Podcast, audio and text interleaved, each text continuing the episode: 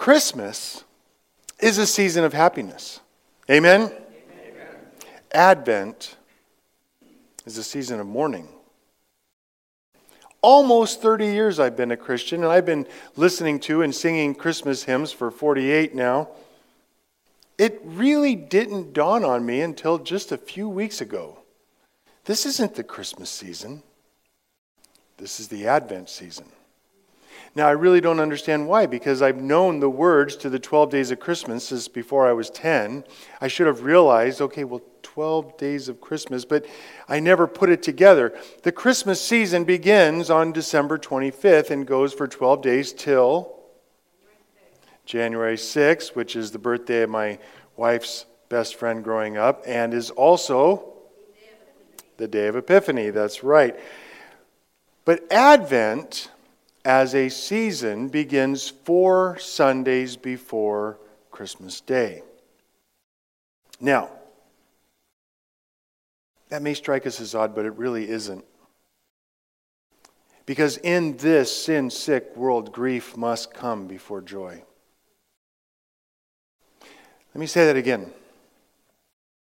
In this sin sick world, grief must come before joy.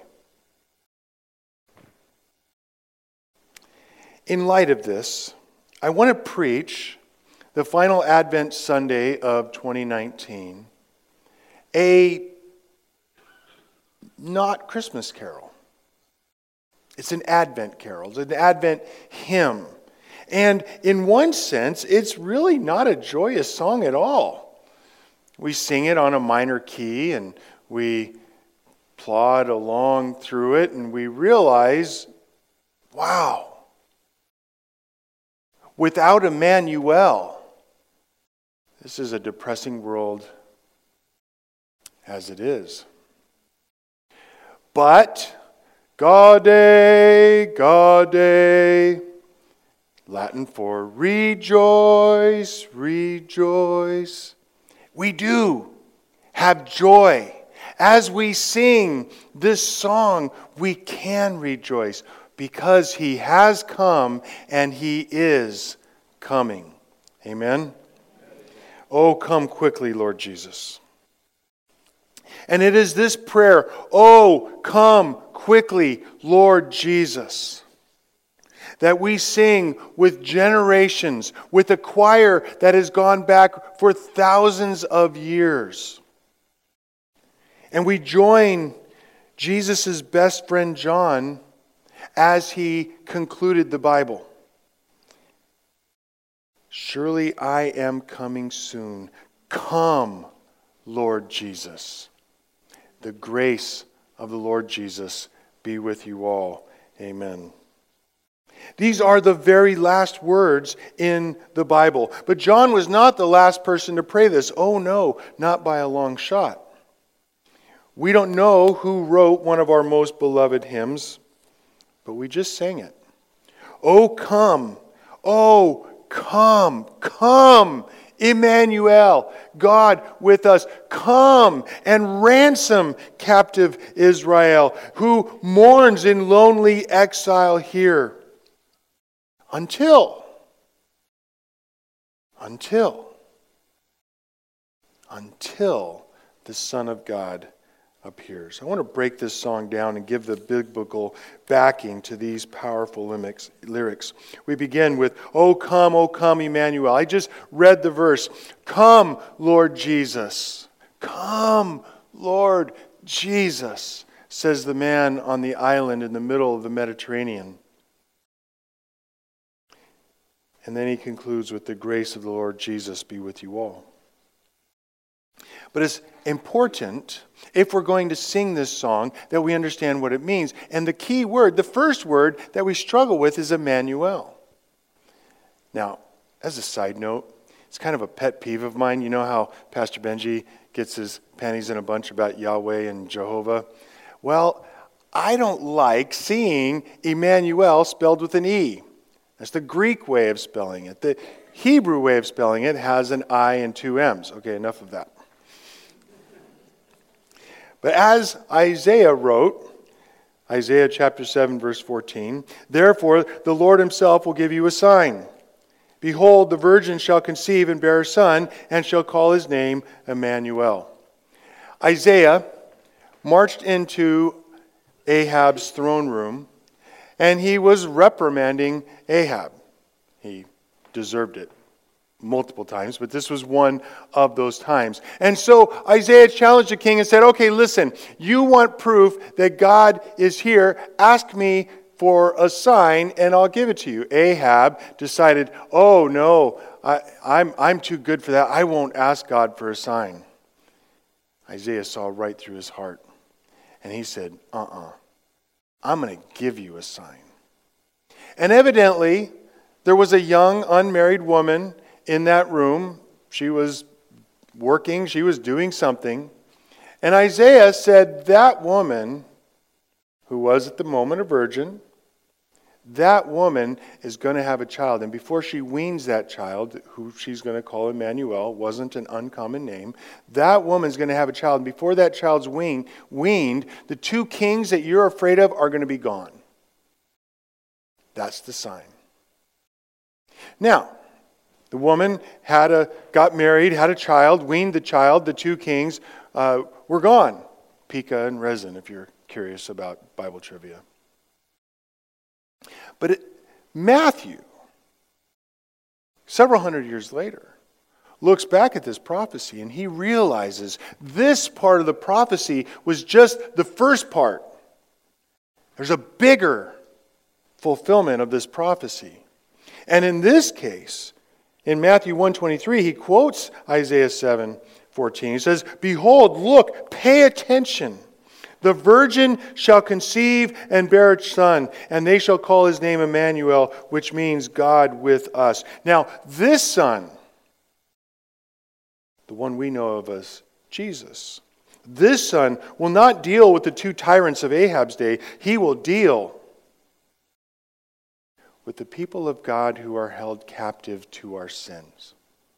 Which is exactly what it says here. O come, O come, Emmanuel, and ransom captive Israel that mourns in lonely exile here. Do you ever mourn?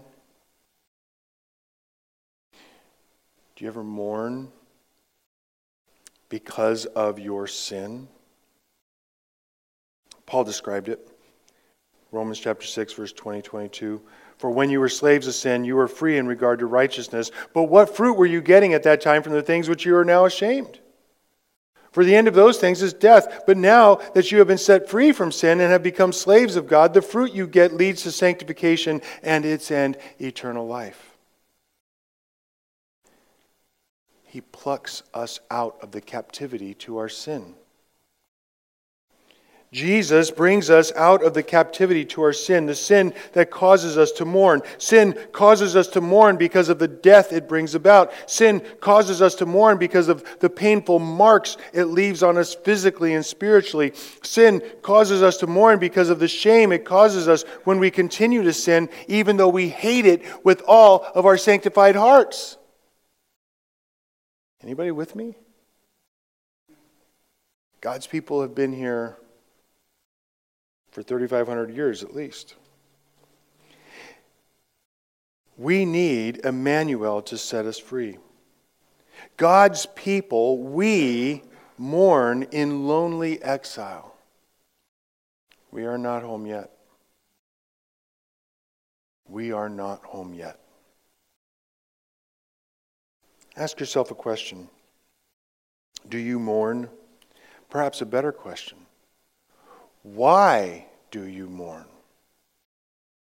You don't get your way. You don't have the stuff, the circumstances, or the relationship you want. If that's why you mourn, you won't be particularly anxious for the Son of God to appear. If the reason you mourn is because you don't have the stuff, circumstances, or relationships that you want, then you are not going to be particularly anxious for Jesus to come back. You're going to be anxious and you're going to get upset because you don't have your stuff. And Christmas becomes a time for you either to go, woohoo, I got my new stuff, or to cry because you didn't get your new stuff. But it's not about Jesus, it's about old St. Nick. Think, why do I mourn? And then ask Jesus to help you mourn rightly.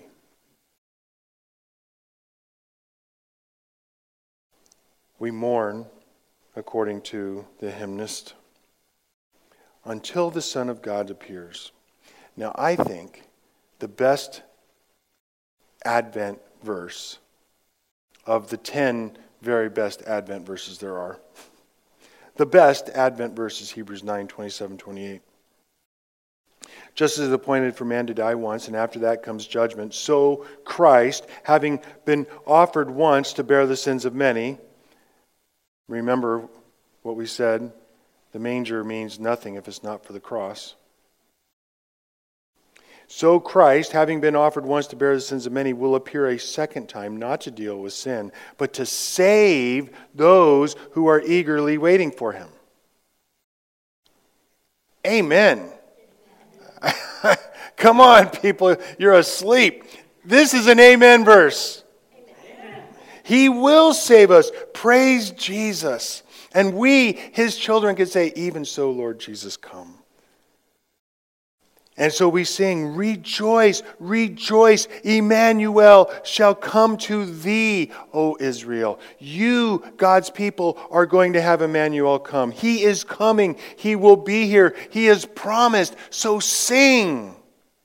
Sing with all your heart. Sing glory to God in the highest and praise Jesus.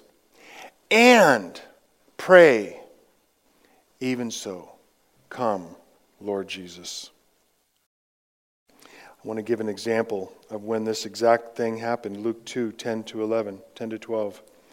The angel said to the shepherds, Don't be afraid. For pay attention. Look, I bring you good news.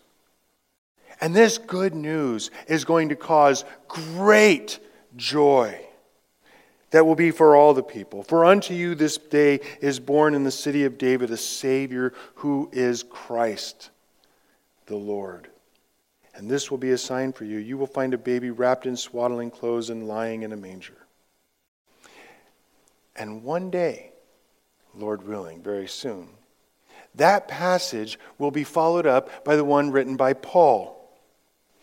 For the Lord himself will descend from heaven with this cry of command, with the voice of the archangel, with the sound of the trumpet of God he is going out of his way to say this is going to be loud, it's going to be in your face, and everybody on the planet's going to know it. And what will happen when this noise happens? The dead in Christ will rise first. Then we who are alive, who are left, will be caught up together with them into the clouds to meet the Lord in the air. And so we will always be with the Lord. Therefore, encourage one another with these words. Be encouraged. Amen. Listen, this is good news. Church, I'm speaking to us. This is good news. This is news good enough to get you through the Christmas where you don't get everything you want. This is good enough news to get you through the job that you don't like. This is good news enough to get you through the frustrations of all the relationships that have gone bad in your life. This is good news. And since we're singing a hymn, this is the, this is the hymn that went through my mind. See if you know it. Ye fearful saints, fresh courage take. The clouds ye so much dread are big with mercy and shall break with blessings on your head. It's dark. I don't deny it. I've seen enough darkness in my own life. And I've seen enough darkness in many of your lives. Clouds are dark, but they're going to break. And when they do, it's going to pour down rain of God's blessings on your head. Oh, come quickly, Lord Jesus. The hymnist continues, Oh, come, thou day spring, come and cheer. You remember the story of John the Baptist? Zechariah is in the temple and he's in there. He doubts what the angel says. So the angel says, Fine, dude, you ain't going to talk for nine months. Well, his kid is born and he finally gets to talk. And this is what Zechariah says Luke 1 76. And you, child, speaking to John the Baptist, if you're Presbyterian, you can call him John the Baptizer if you want. You, child, will be called the prophet of the Most High, for you will go before the Lord to prepare his ways, to give knowledge of salvation to his people in the forgiveness of their sins, because. Why? Because of the tender mercy of God, whereby the sunrise, Jesus is called the sunrise, or the old King James Version says, The day spring shall visit us from on high to give light to those who sit in darkness and in the shadow of death, to guide our feet into the way of peace. The point here is that Jesus coming cheers us because he gives us the light. And we're no longer alone in the darkness of our sin, in the darkness of our depression in the darkness of our captivity right here on earth. And so he says, Dayspring, come and cheer our spirits by thine advent here. Disperse the gloomy clouds of night and death's dark shadows put to flight. Oh, the Bible is very brutally honest. The Bible is brutally honest. God knows we are in darkness. And that's why Isaiah also prophesied in chapter 9, verse 2. The people who walked in darkness have seen a great light. Those who dwelt in the land of deep darkness, on them a light has shone. Let's just cut to the chase here. Why are people gloomy? Why? Why, why gloomy? Well, there's several reasons. We're gloomy when we're ill. Just ask my wife about me. We're gloomy when death threatens our relationships. We're gloomy when we're injured, when we're hurt. We're gloomy when life it just gets too much for us. For crying out loud, we get gloomy because our body chemistry isn't right. Anybody identify with any of those? In other words, we are gloomy because of sin my sin, your sin, the sin of the people around us, the sin that is just endemic in the world about us. And Jesus came to cheer our spirits because he put skin on. He came and tabernacled among us. Jesus came to cheer us because the death that glooms our life is being undone for those who trust his promises. But we we don't want that. We don't listen to that. Where else can we find real cheer? Can we find it in a bottle? Can we find real cheer in a video game on our favorite device, an illicit re- relationship, either real or imagined? Or is the only place where you're going to find real cheer the happiness that only comes through holiness, through being like the day spring, living in His light as opposed to our darkness. Oh, come quickly, Lord Jesus. And He is our wisdom. Oh, come, our wisdom from on high. Paul touches on this. He says that Jesus is our wisdom from God. The old saying that begins, How do you become wise? Well, the answer is you make good decisions. Well, how do you make good decisions? Bad decisions. Anybody with me on that? OJT works every time, right? This is true. But there is another way to find wisdom. You're going to think I'm being, you know, self-serving here. Turn your attention to Jesus. Go to Jesus yourself. Don't rely on what other people say about him. Go read the Gospels. Meet him there. See what he does, what he says, who he loves, who he reprimands. Meet Jesus because he is our wisdom. and our righteousness and sanctification and redemption. Devote yourself to the study of the life of Jesus and you will become wise. Why? First of all, because he makes good decisions. But secondly, and perhaps more to the point as far as you and I are concerned, because God the Spirit works through his word to teach us wisdom. And this is why here at Grace we sing His Word, we pray His Word, we read His Word, we preach His Word. Jesus is our wisdom, so turn to Him in His Word. Christianity is not complex, folks. Pretty simple. Not easy. Oh, come our wisdom from on high, who ordered all things far and nigh. I like that little juxtaposition there because what he's saying is was the wisdom of God who created the universe. Listen to how Jeremiah says this exact thing. It is he who made the earth by his power. So, power. Who established the world by his wisdom, and by his understanding he stretched the heavens. You and I need to be reminded about the fact that God was wise when he created the universe as it is. You and I need to be reminded of the fact that nothing was ever done accidentally to God. From the greatest galaxy to the smallest subatomic particle, God is creator and He is the one who orders all things. And for that reason, among others, He is able to be to us the path of knowledge and to teach us in her ways to go. One thing that I, I do try to make a repeated idea in my sermons, and Pastor Benji does this every week as well. We want to communicate the reality, the truth, that just an academic knowledge of the Bible is not enough. The Bible doesn't call us to just an academic knowledge of God. We don't just need to know Bible trivia. The Bible has not been taught. You have not studied the Bible if you have not taken from it something that God wants to use to change you, change how you think, change how you believe, change how you act. God's word is living and active, sharper than any two edged sword.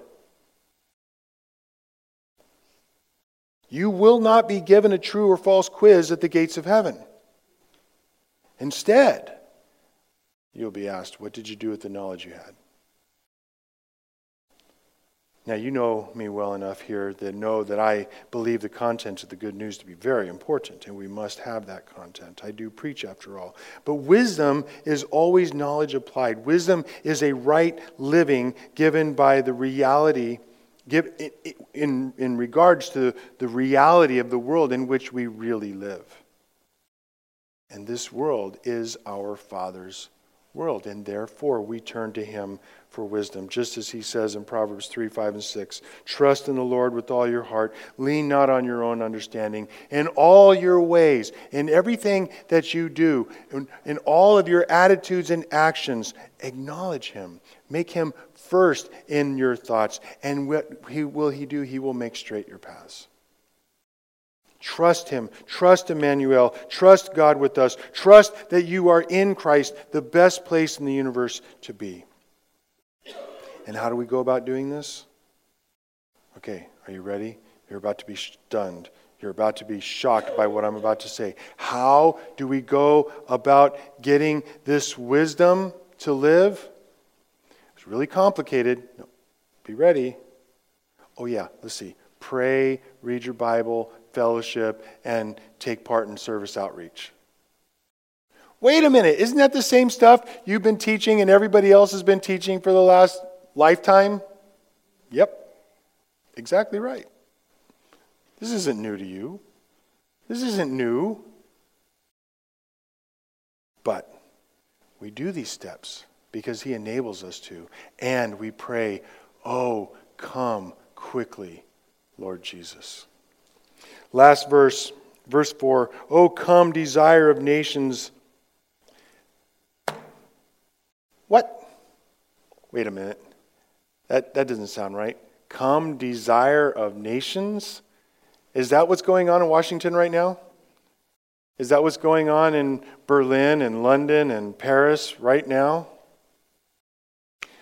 Listen to what Haggai says I will shake all nations, and then the desire of all nations shall come, and I will fill his house with glory, says the Lord of hosts. The Israelites to whom Haggai was speaking at this very moment were dejected. They were discouraged. They were frustrated.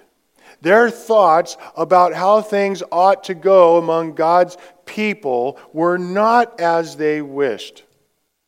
Sound familiar to anyone?